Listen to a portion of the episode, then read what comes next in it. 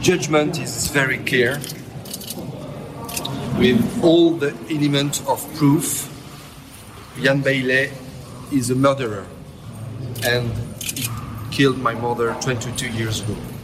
So it's a victory for the justice, it's a victory for the truth, and now Ireland will have to extradite Ian Bailey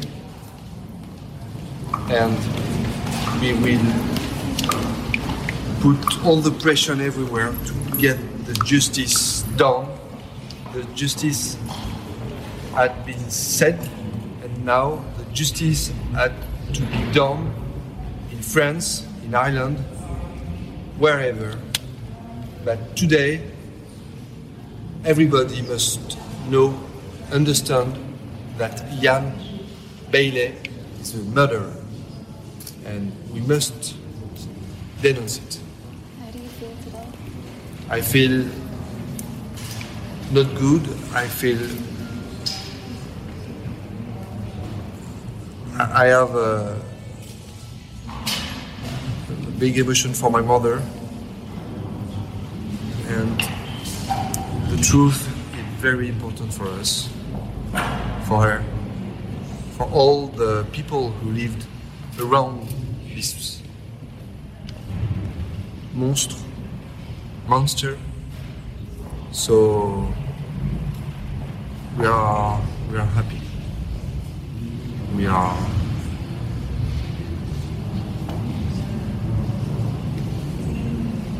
apaisés. Thank you very much.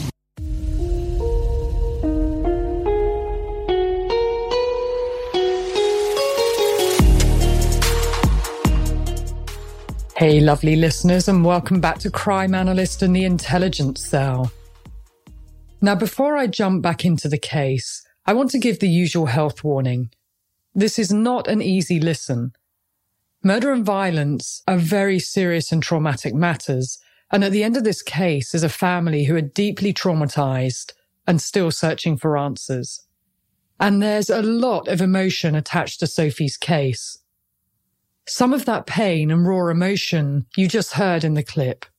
That was Pierre Louis, Sophie's son, talking outside the court at the conclusion of the trial in Paris in June 2019. His pain is palpable, and he makes his view very plain.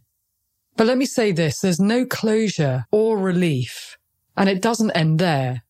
Sophie's murder was in 1996, and the French trial took place in 2019. So that's 23 years later. And of course, that takes a toll on a family. And it's further compounded by the frustration that there are two systems in two different countries. One that found Bailey guilty of murdering Sophie in absentia and sentenced him to 25 years in prison. And then the other in Ireland, whereby the Director of Public Prosecutions, James Hamilton, stated that there wasn't enough evidence to prosecute Bailey. The response of the two systems and professionals in it could not be more polarizing or different. Yet the decisions were made based on the same information, facts and evidence. It's staggering, really. As I've said from the beginning, my aim and focus is to examine the facts and the evidence, and more importantly, the totality of circumstances in this case that pointed in one direction, according to the magistrates in France, as well as to many others, including the guards in Ireland. Now they arrested Bailey not once, but twice. The second time was on the 27th of January, 1998, Bailey's 42nd birthday. This time he was arrested by the Dublin based National Bureau for Criminal Investigation, and some of his belongings were also seized. Again, he was released after 12 hours for lack of evidence. Now, according to Irish law, Bailey can be arrested a third time, but only if charges are brought against him. More on that in the next episode. In the last episode, I focused on Bailey's history of domestic abuse and violence towards women. And there's still some important ground to cover. It's really interesting to me that Jules was more upset with the media than she was with Bailey and his behavior towards her. Now that again paints a picture of how she views herself, her self-esteem and her self-worth. And it also tells me she bought into his narrative. And I've no doubt that it has been a horrific time, but she minimizes and downplays the violence and abuse towards her at every opportunity. And with Jules, I see vulnerability. And the journalist and author Michael Sheridan called her vulnerable too, interestingly. Now, as a repeat victim, she also appears somewhat introverted and worn out and worn down. And I guess that's not surprising. Now, another standout segment for me was caught on camera in the docu-series Murder at the Cottage, and it was Jules's 70th birthday party. Now, if you haven't watched the docu-series that aired on Sky, Jules is celebrating her significant birthday in a pub surrounded by some of her family and friends. Now, we get a front row seat to watching Bailey get progressively more and more inebriated. And he takes over everything. He sings out of tune and incoherently, and he recites poetry. In fact, he makes it all about him, and it's cringeworthy. But actually, it's more than that. It shows his levels of narcissism. It's visible for everyone to see. He's so wrapped up in himself, and he's totally tone deaf and oblivious to the temperature in the room. Rather tellingly, Jules just takes it all in her stride. She says nothing. She doesn't react.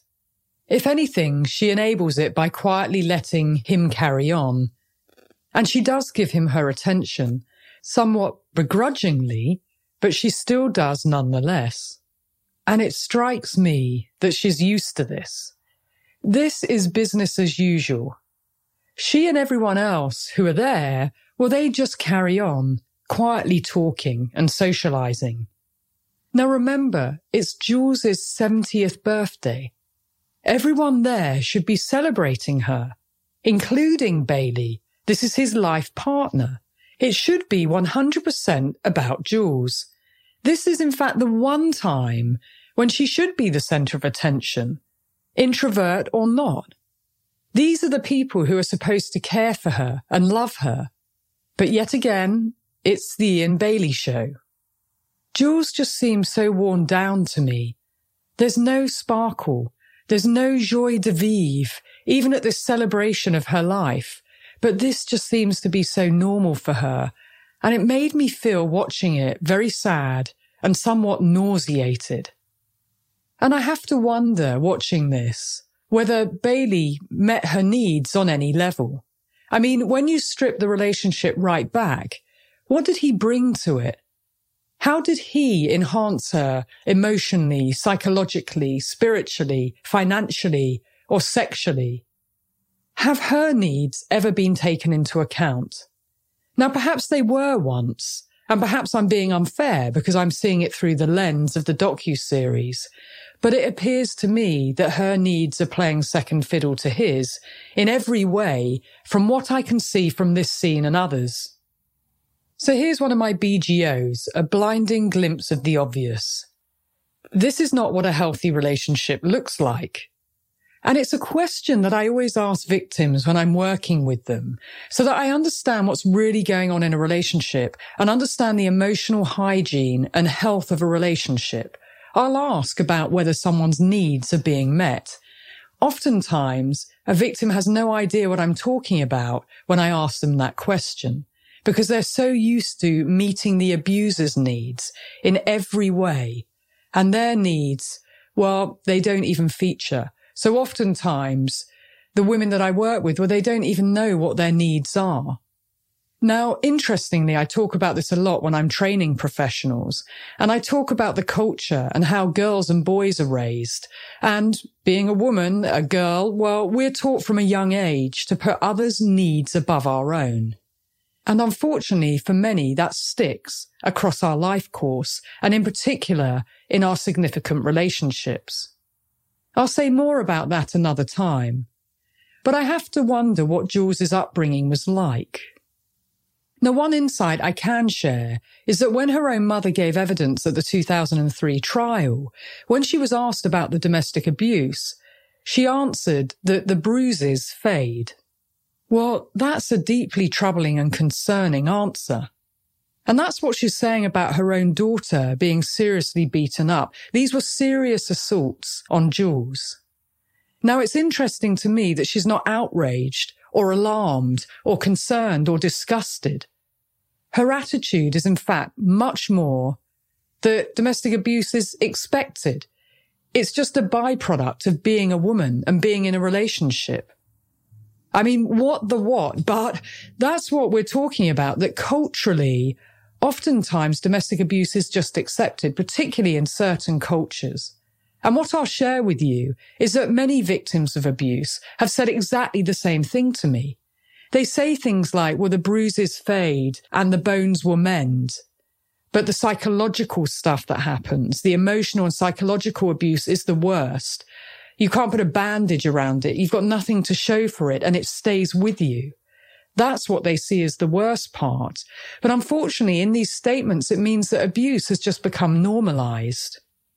And remember what Jules said, that there are other women who suffered far worse than she has. So again, they may even grade it and see themselves either not as a victim or that it's not as bad as somebody else. And therefore, Jules's mum didn't really think anything of the abuse that was happening to Jules. And let's not forget that two of Jules's previous partners also abused her. So there's a life course history there.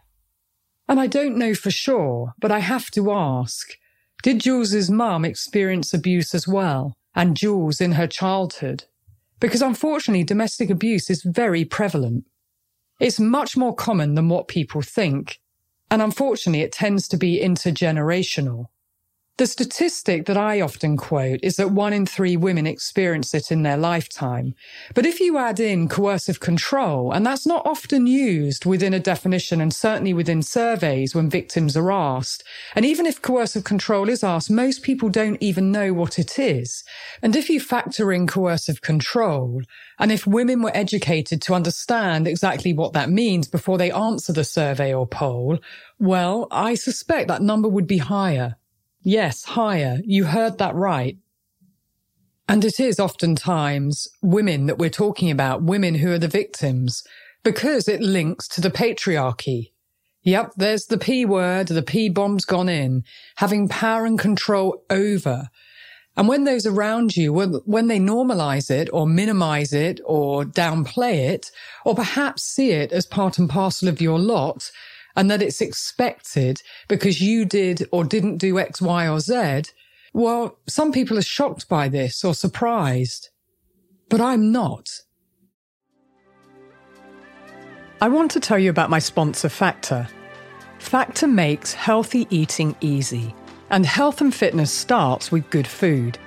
Every fresh, never frozen meal is chef crafted, dietitian approved, and ready to go in just two minutes. You'll have over 35 different options to choose from every week, including Calorie Smart, Protein Plus, and Keto. Also, there are more than 60 add ons to help you stay fueled up and feeling good all day long. So, what are you waiting for? Get started today and get after your goals. Fuel up fast with Factors, restaurant quality meals that are ready to heat and eat whenever you are. I've had the chicken parmesan and the turkey chili and zucchini and they're delicious and I highly recommend them. Factor is flexible for your schedule. You can get as much or as little as you need by choosing your meals every week. Plus, you can pause or reschedule your deliveries anytime. Now, they've done the maths, and Factor is less expensive than takeout, and every meal is dietitian approved to be nutritious and delicious. Head to factormeals.com slash crimeanalyst50 and use code crimeanalyst50 to get 50% off. That's code crimeanalyst50 at Factor Meals, F-A-C-T-O-R, factormeals.com slash crimeanalyst50 to get 50% off.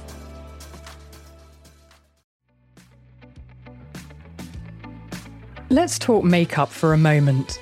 What's your daily makeup routine? Are you an out of the door with a messy bun and mascara vibe? Or are you coiffed to the max? Or maybe you're somewhere in between, like me. Thrive Causemetics beauty products are certified 100% vegan and cruelty free, made with clean, skin loving ingredients, high performance and trademark formulas, and uncompromising standards. Thrive Causemetics' bigger than beauty mission is amazing. For every product purchase, Thrive Causemetics donates products and funds to help communities thrive.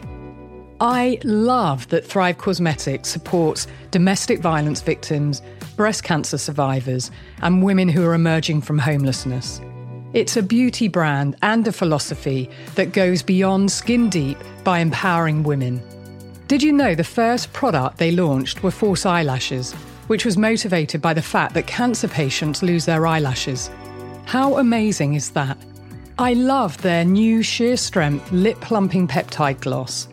It gives you a visibly fuller looking, luscious lips without fillers or uncomfortable stinging sensations. It's also ultra hydrating, and there are 10 shades to choose from, which enhance your natural lips, six shines, and four shimmers. Support and empower women and treat yourself or a loved one. Thrive Causemetics is a luxury beauty that gives back. Right now, you can get an exclusive 20% off your first order at thrivecausemetics.com slash crimeanalyst. That's Thrive Causemetics, C-A-U-S-E-M-E-T-I-C-S dot com slash crime analyst for 20% off your first order. What consistently surprises, angers, and frustrates me simultaneously is the lack of focus on the abusers and their behavior. Everyone is so busy focusing on the victims what she did or what she didn't do. And it's the victims that are counted by police and in government figures and surveys and campaigns. And most people, well, most people know someone who's experienced abuse and or who were raped. But can you say the same thing about knowing an abuser and or a rapist? And who counts the abusers and the rapists? Who tracks them? And where are the targeted messages and campaigns aimed at them? I was thinking about this and I can only think of three campaigns across my 25 year career that did this. In fact, two of them we ran in the Metropolitan Police Service when I was at New Scotland Yard. One was aimed at domestic abusers under the strapline Enough is Enough, where we targeted and talked directly to abusers and said that their partner's silence no longer protected them and we would come after them and the other was a targeted campaign at those who commit sexual violence. Well, the third campaign, well, that's more recent, and it's a Scottish campaign, and kudos to them for the campaign Don't Be That Guy. Have you seen it? If you haven't, I highly recommend you check it out, and I'll put a link to it in the show notes. But that's all I can recall across my 25 year career, and those ones are focused in the UK. But admittedly, I don't know of any in the US or Australia. And of course, there may well be more, but that's all I can recall off the top of my head. You see, most campaigns focus on the victims, key messages to them. Don't suffer in silence and the like. And that's what we need to change. And that's what I've been lobbying Parliament in England and Wales to do. The perpetrators should be the focus. We should send out a clear message to them that their behaviour will not be tolerated and that they will be proactively targeted and tracked nationally in the UK, America and Australia, well, across Europe, or indeed across the globe. But do listen to my earlier episodes on my campaign for police, prison and probation services in the UK to proactively track and manage serial and repeat domestic abusers and stalkers.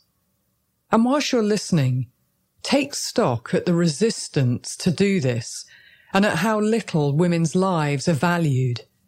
And there are some real parallels with what's written in the DPP report on this very case to what's going on present day, including the reluctance to believe women when they disclose abuse, male violence being routinely excused and justified, and the deafening silence around taking action and holding violent and abusive men accountable for their behaviour. There's more to come on this later on in the episode. But this is all tightly interwoven. You see, when I train police and others, I always talk about the micro and the macro, the specifics of a case, but also the big picture. You see, it may be new information to you, But going back to this case, Jules's daughter, Ginny Thomas, well, she made a statement to the police alleging that Bailey made a sexual pass at her just months after she turned 18 on Christmas Day in 1995. Just let that sink in. So she alleged Bailey, her mother's boyfriend, was interested in her sexually. And Jules must have known this too. But that's not all. She said that she knew Bailey had beaten her mother several times. In her police statement, she detailed the night of her mother's birthday in April 1996 when they'd been out at the courtyard bar for a music concert, and Bailey and her mother had had an argument. Jules had a bite mark on her arm, and Ginny asked her what had happened, and Jules told her Bailey had bitten her. Ginny said that she went to Bailey and demanded an explanation for the assault. In her statement, she said he told her he didn't have to justify himself to her and didn't say any more about it. Ginny said that Bailey assaulted her mother, Jules Thomas, again two weeks later. Now, that was the May assault in 1996, which I talked about in the last episode. Ginny said that she was at home with her sister Fenella one morning in the first week of May 1996 when she heard a scream coming from her mother's room. She went to see what had happened and found her mother badly injured. In her police statement, she said this. On entering the room, I noticed her eye was swollen and bleeding. She had scratches on the right side of her face under her eye. She was bleeding from the mouth, and I noticed that the inside of her mouth was torn, and large tufts of my mother's hair had been pulled out. I also saw a bite mark on the side of her right hand, and I noticed that she had bruises on both hands. Ginny also said that there were other times when Bailey had been physically aggressive towards her mother, including when they were attending the Guinness Jazz Festival in Cork some years earlier. Now, interestingly, her statement was read out at the Paris trial. You see, Bailey bit her mother not once, but twice. Now, that act of biting, well, that's animalistic in and of itself. Now, often I've seen victims bitten by an abuser when they've also been sexually assaulted. And so that's deeply concerning and troubling behavior. And if I were interviewing Jules, I would be asking questions about that. And just remember, in Bailey's diary, by his own admittance, he had written that he was an animal on two feet. Also, in the last episode, I talked about the attack on Jules by Bailey on the 18th of August 2001 at their home. What I didn't tell you about that was that Bailey was later arrested at Cork Airport. He was leaving Ireland for England with a couple of suitcases, and so it looks like he was trying to abscond. He denied it, of course, when asked by police, but it's that whole action and words piece, and when they're not congruent. Bailey was charged and prosecuted, and for that assault, he received a three month suspended sentence at Skibbereen District Court and he spent three weeks in prison because he couldn't raise the money to make bail. Now just think about that for a moment. A three month suspended sentence for a serious assault like that, where Jules was almost killed. That's what he admitted to. And those who saw her injuries attested that they were very serious. But no prison time. A three month suspended sentence. So what's the message that's being communicated? It's egregious in every way. And I still see this happening. And I want you, us, to think about at every stage what happens to the perpetrator and what happens to the victim. You see, whether a woman supports a prosecution or not, the state has a responsibility to protect women and girls. Violent and abusive men must be held accountable, and it makes me so angry. If you did this to a stranger, it would be seen as a serious assault and it should be seen as an aggravating factor. This level of violence being meted out on someone you're supposed to love and care for. And so even if Jules didn't want to support a prosecution, there were others who could have corroborated the attack, including medical professionals regarding the injuries. The other thing to tell you about is that Jules even took out two protective orders against Bailey. And so she must have known that he was a risk to her. And that tells me that she must have been scared. And I go back to it's people's actions that tell the story. These are the things that you have to join up. Actions and words. Are they congruent? She says she wasn't fearful of him, but yet she takes out two protective orders. And yes, they did end up living together later on, after those protective orders were taken out. And I have no doubt he probably talked his way back in. He probably said he was sorry. We know that he said that he was remorseful to my eternal shame. But what other choices and options did Jules have? If the courts don't see it as serious, victims may downplay it too. And of course, the abuser will do as well. It's in their nature and it's in their interest to do so. And Bailey later admitted that it was his third time assaulting Jules, but he said he wasn't violent. And we know both of those statements are not true. They're lies. Okay, so I've covered the domestic abuse, well, the things that we know about, and I'm sure there's lots of things that we don't know about. That's always the nature of the beast. But whilst it's fresh in your minds, and before I go on and highlight other aspects of the case, I want to share with you key sections of the DPP's report regarding Bailey's behaviour towards women. Okay, so I'm going to direct quote from the report. So under the section headed alleged similar fact evidence and sexual motive, this is what he wrote. In memo of interview 10A at page 3, taken whilst Jules Thomas was in detention, she was asked, Are you surprised Ian Bailey has been arrested for the murder of Sophie Toscan du Plantier? She replied, Yes. I can't believe it. I'm totally shocked. I'm not the type to show my feelings outwardly. I feel really sick inside. Ian is not capable of murder. She was asked, Didn't Ian give you a bad beating? She replied, But I never felt threatened by him, and it only happens about once every four or five years. She was asked, Didn't Ian pull the hair from your head? She said he did, but I never felt afraid for my life. Ian isn't capable of murder. I felt much more afraid with Chris. Now, Chris is a former partner. I felt much more afraid with Chris. Chris kicked me with his hobnail boots. Ian was very remorseful for what he did. He was very sorry about it. He promised me he'd never do it again. He told other people also how remorseful he was. I believed him. He drank whiskey. Whiskey has a terrible effect on him. I cannot trust him when he drinks whiskey. She was asked, didn't Ian promise you before that he wouldn't ever beat you again after the time in Cork? She replied, I believed him this time. She was asked, Isn't it true that blood had to be washed off the wall after he assaulted you in Cork? She replied, That was his blood, not mine. She was asked, Did Ian ever bite you? She replied, He did. She said that Ian is a different man when he drinks whiskey. The principal assault on Jules Thomas did not require her to be detained in hospital. It related to a domestic incident, and unfortunately, such violence is not uncommon. What is uncommon is the brutal form of murder as Sophie Toscan du Plantier, whereby she suffered the infliction of approximately 50 wounds. End quote. Okay, so I just want to break this section down, and I'm sure you have many thoughts about it too.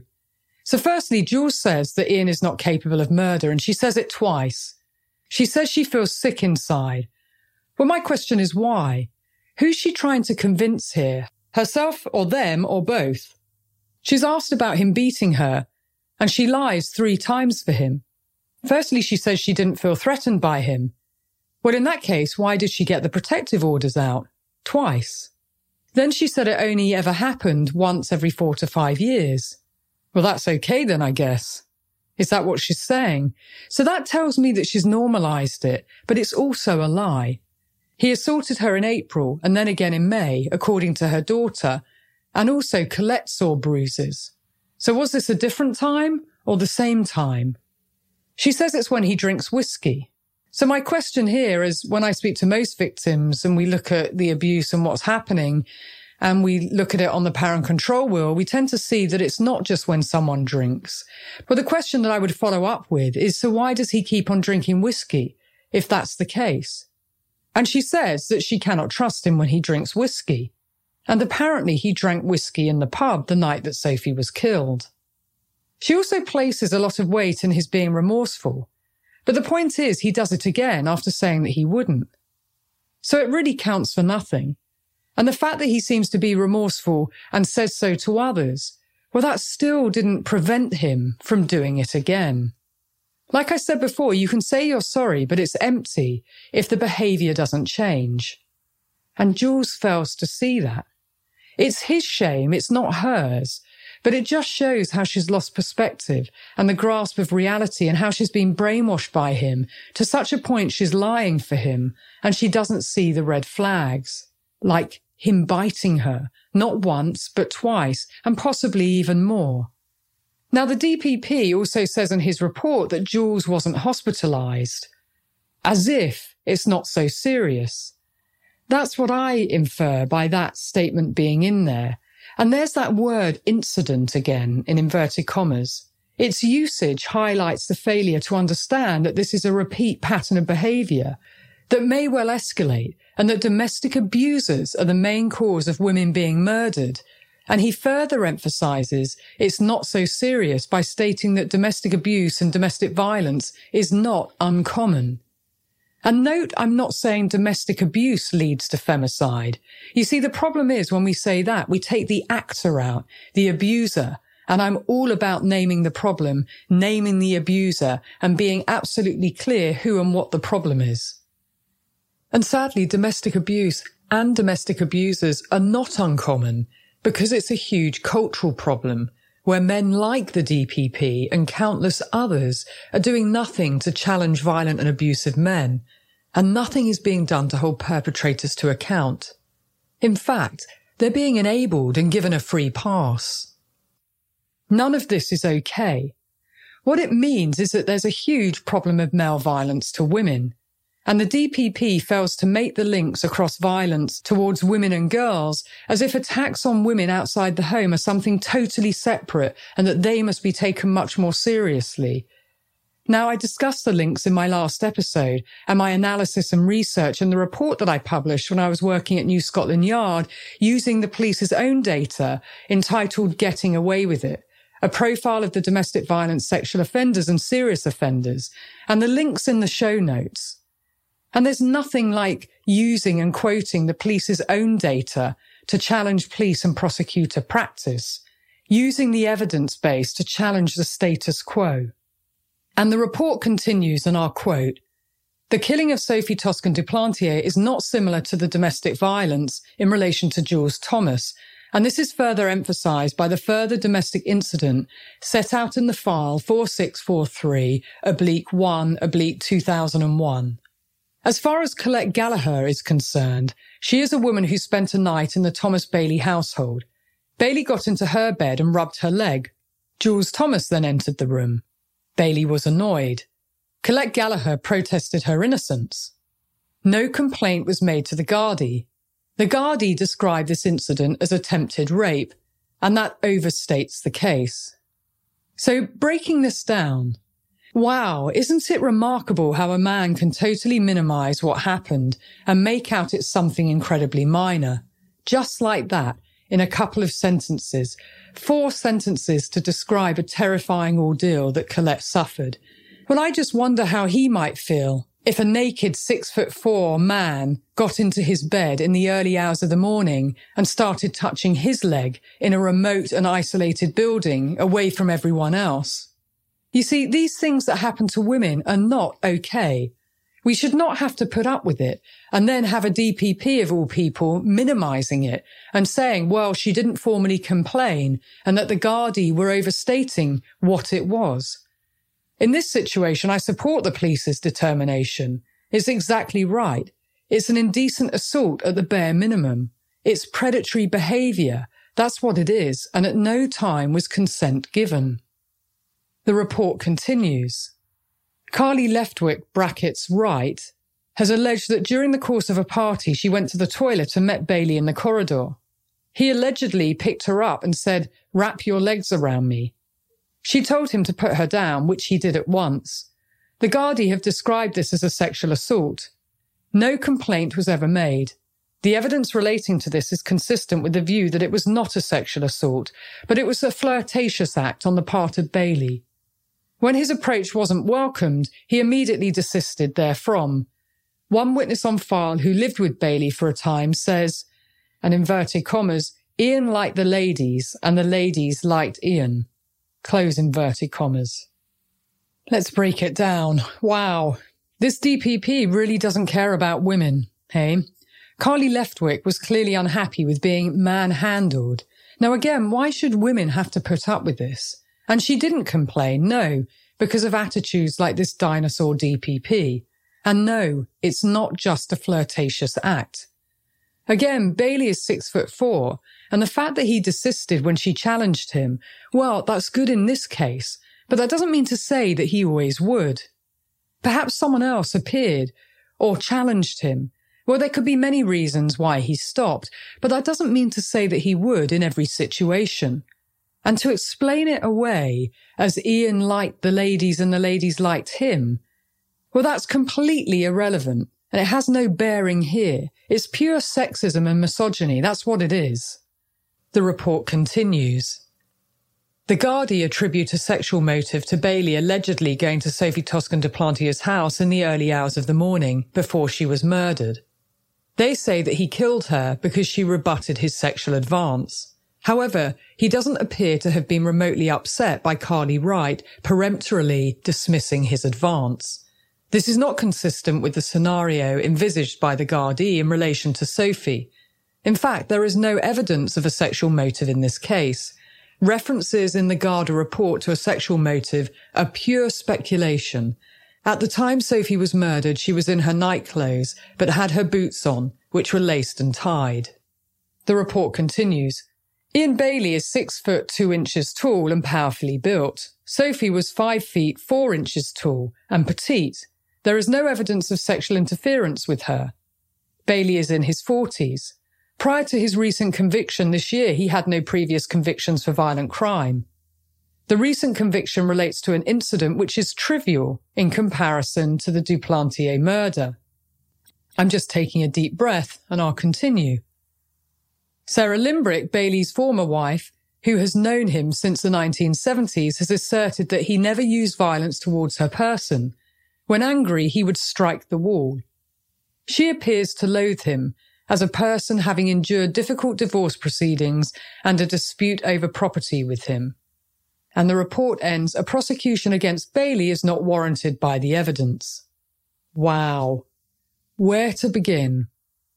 Okay, so the fact that Bailey behaved in one way to Carly when they were in a pub is a totally different context and scenario to what happened to Sophie. And what the DPP wrote is pure speculation too.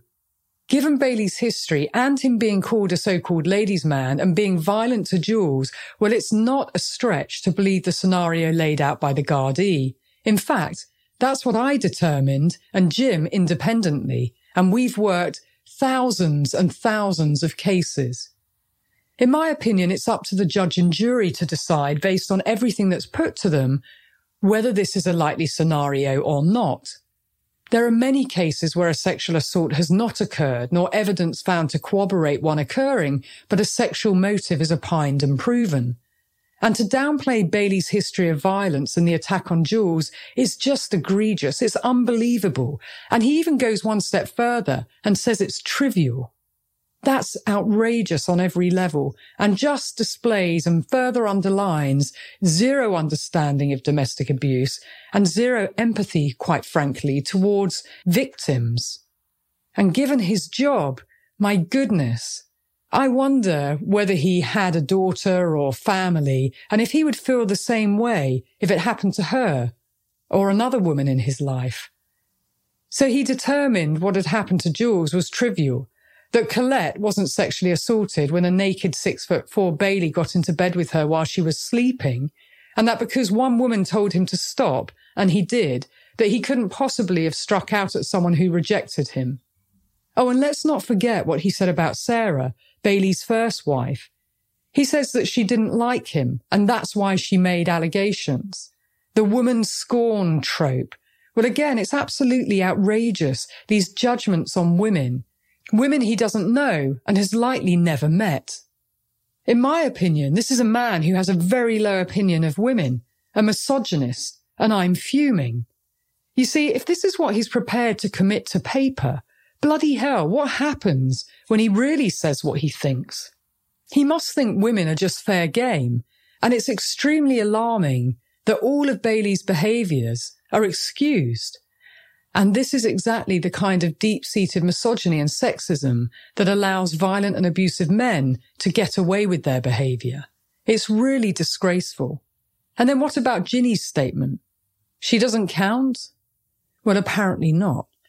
And I'm going to return to the DPP's report, but I do just want to deal with one last matter regarding Jules and the totality of circumstances, and it relates to what I'm calling the alibi non-alibi. This is what Jules said about that night once they got home regarding Bailey being in bed with her when she was interviewed for the podcast West Cork. Goodness me, if somebody had murdered someone, I don't believe they'd be able to behave absolutely normally the following morning. Do you? Do you think they could act that well? And he's useless at lying. I just know what he was doing that night. All through the day, Jules had been insisting, just as Ian had, that he was with her all night on the night of the murder. Then, in the final few hours, she changed her story. The last statement they took from Jules told it differently. She has officially contested this statement. She says they twisted her words and made things up. But it tells another story of that night. Ian laid his clothes out before he came to bed on a cane chair outside the bedroom his shirt, his jeans, his long black coat.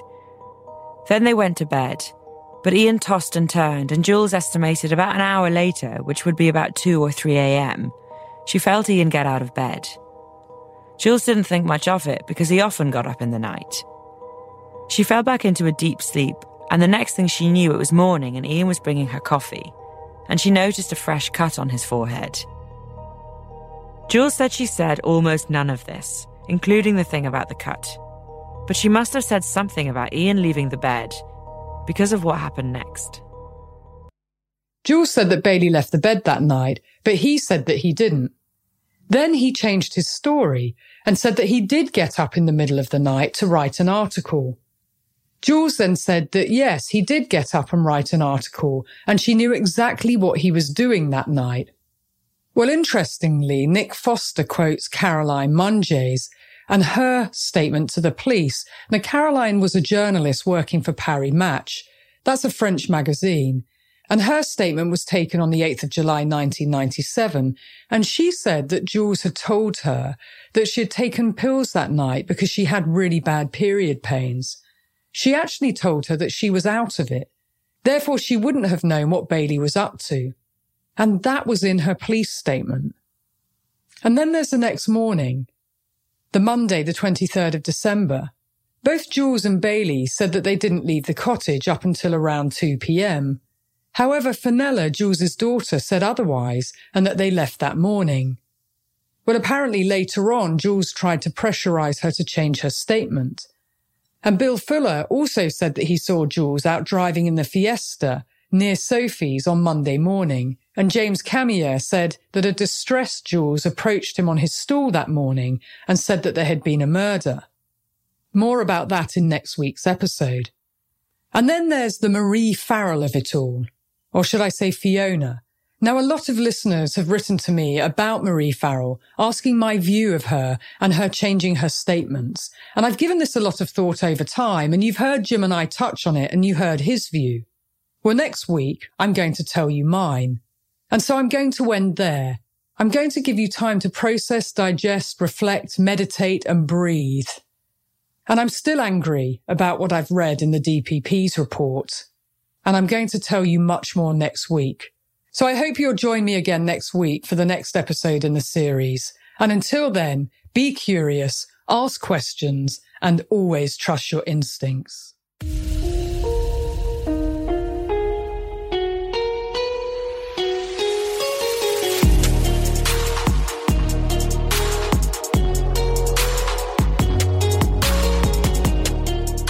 And here's my final two cents before the episode wraps.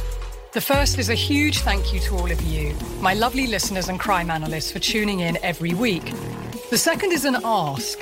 If you like what I do, please take two minutes to leave a five star review on whichever platform you listen to me on. It really helps others find me and helps with the ratings. So thank you, thank you. Crime Analyst is written, produced, and hosted by me, Laura Richards. Sound engineering by Tim Hanson at Half Acre Studios. Cover art and graphics by Chris Raybottom at Syndicate, and music by Kilrude.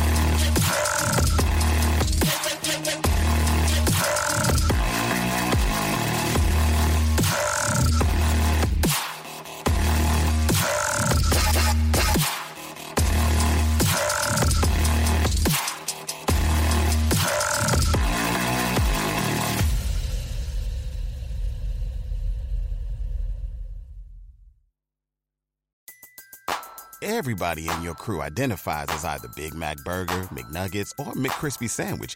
But you're the filet fish Sandwich all day. That crispy fish, that savory tartar sauce, that melty cheese, that pillowy bun. Yeah, you get it. Every time. And if you love the filet of fish, right now you can catch two of the classics you love for just $6. Limited time only. Price and participation may vary. Cannot be combined with any other offer. Single item at regular price. Ba da ba ba ba.